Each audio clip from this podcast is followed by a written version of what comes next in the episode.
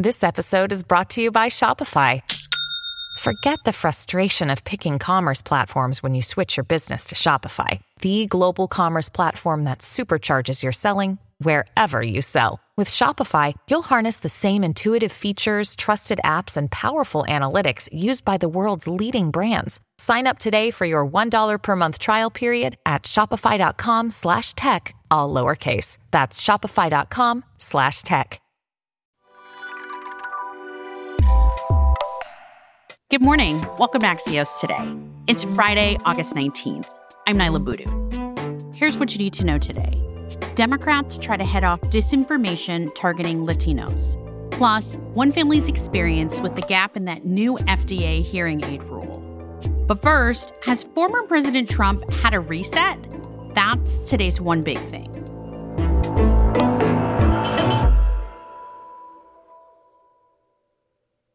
It's the middle of August, but political news doesn't seem to be taking any summer breaks. We got big developments this week from Trump world and ongoing investigations into the former president and his inner circle. And Liz Cheney was the latest Republican to lose to a Trump backed challenger in a primary. Axios co founder Mike Allen has a smart brevity week in review for us. Hey, Mike. Hey, Niala. Mike, we learned yesterday that we might get a look at a currently sealed affidavit that was at the heart of the FBI Mar a Lago search. What would it mean for the public to get access to this?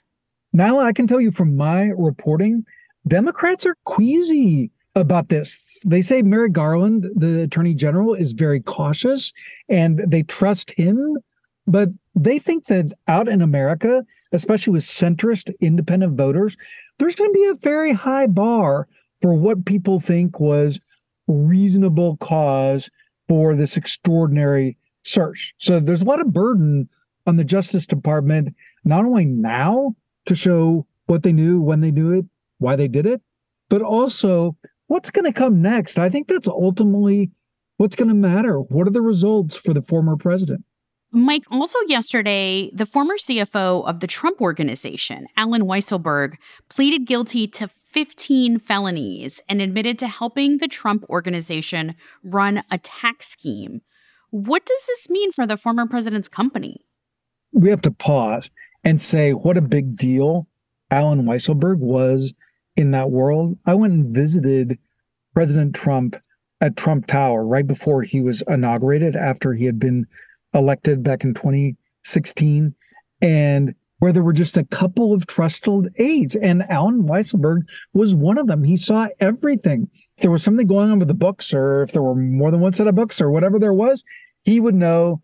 And so this was an amazing turn, amazing witness for prosecutors to have.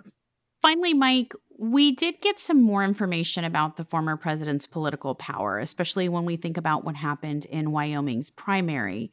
What, to your mind, is the significance of that story this week? The big story there is it just scrambles what's going to happen in the Republican primary. I think it's obvious that Congresswoman Liz Cheney plans to run for president, along with an, I think, increasingly active Republican field. President Trump, I think the more trouble he gets in, the sooner and more certainly he announces that's always been true. And I can tell you the Trump supporters feel he's gotten a reset, feel that he is stronger now than before the Mar-a-Lago raid. The Mar-a-Lago raid has really galvanized Republicans. But then you have the Florida Governor Ron DeSantis, Senator Tim Scott of South Carolina out there, former Secretary of State Mike Pompeo. You have former Vice President Mike Pence. It's a crowded field already. Mike Allen is Axios' co founder and author of AM, PM, and Finish Line. Thanks, Mike. Have a good weekend. Niall, have the best summer weekend. In a moment, fears about disinformation aimed at Latinos in the midterms.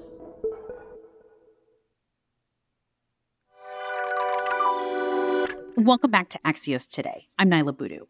Yesterday, we talked about the mis and disinformation that's affected the aftermath of the 2020 presidential election. Today, we wanted to zoom in on one piece of that Latino voters. As Latino support for Republicans has grown, Democrats are increasingly blaming that on misleading political messaging.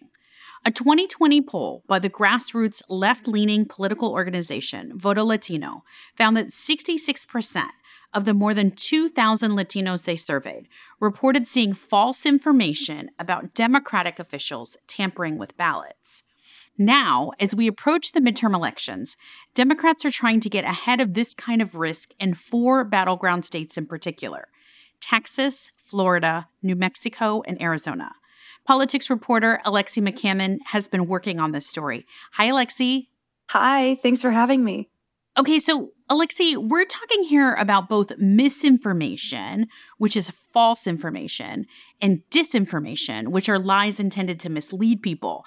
And there's a lot of polling saying Latinos have been affected by these across a number of areas COVID 19, 2020 election results. So, what are Democrats most worried about now?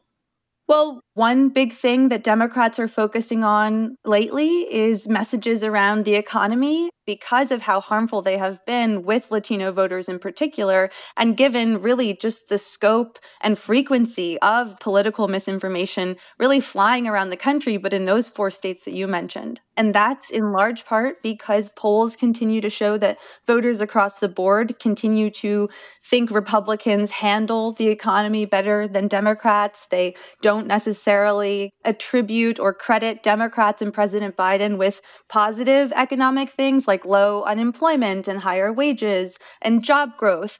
There's a disconnect, Democrats say, between what Latino voters credit Democrats with and what they actually want to see happen. So, how are Democrats trying to combat this? You know, there are a lot of different efforts from across the party, but one of the most recent and significant efforts comes from the campaign arm of the Congressional Hispanic Caucus. They're working on a six figure campaign to really try to not just fight against this misinformation, but educate Latino voters about the issues they care about and try to strengthen Democrats' support with those voters along the way. This past week, they just launched this entire new YouTube channel that is literally only dedicated to fighting mis and disinformation. Folks are really focused on YouTube and on WhatsApp, and that's because studies and polls show that Latino folks spend most of their time on those platforms compared to other groups. And also because of the ways in which folks have seen misinformation spread really easily on a platform like WhatsApp. Another thing they're trying this cycle is for every single English digital ad that they put out, they are also creating a Spanish language version of that ad because of, again, the volume of political misinformation that's flooding, you know, the radio airwaves, TV ads, online, and they really need to try to combat that by stepping in and filling these holes with Spanish language ads that otherwise will not exist. Alexi McCammond is part of Axios' politics team. Thanks, Alexi. Thank you so much. One last thing before we go today. We told you earlier this week about an FDA change that would make hearing aids available over the counter this fall. But one listener, Rachel H. in Ohio, sent us a note to explain why it wasn't good news for everyone with hearing loss. Hi, Niala. I was instantly crushed when I heard you mention that it was only for patients 18 years and older. My daughter, who's actually her first day of high school was today, was diagnosed with conductive hearing loss this summer before she went into kindergarten. I was absolutely floored and infuriated when I was told that hearing aids are not a covered benefit because they are, quote, not medically necessary. I just can't get my head around why it is not medically necessary for a child to be able to hear, especially when you think about like a school setting.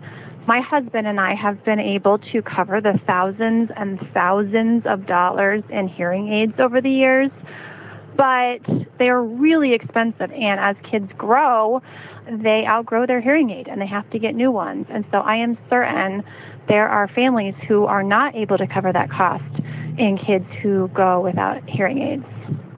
Thanks, Rachel, for raising this. And remember, you can always share your thoughts about a story by sending a voice memo to 202 918 4893. That's it for us this week. Axios Today was produced this week by Lydia McMullen Laird and our supervising producer, Alexandra Botti. Our sound engineers are Alex Sugiura and Ben O'Brien. Sara Kehaulani Goo is Axios' editor in chief. I'm Niala Boodhoo. Stay safe, enjoy your weekend, and we'll see you back here on Monday.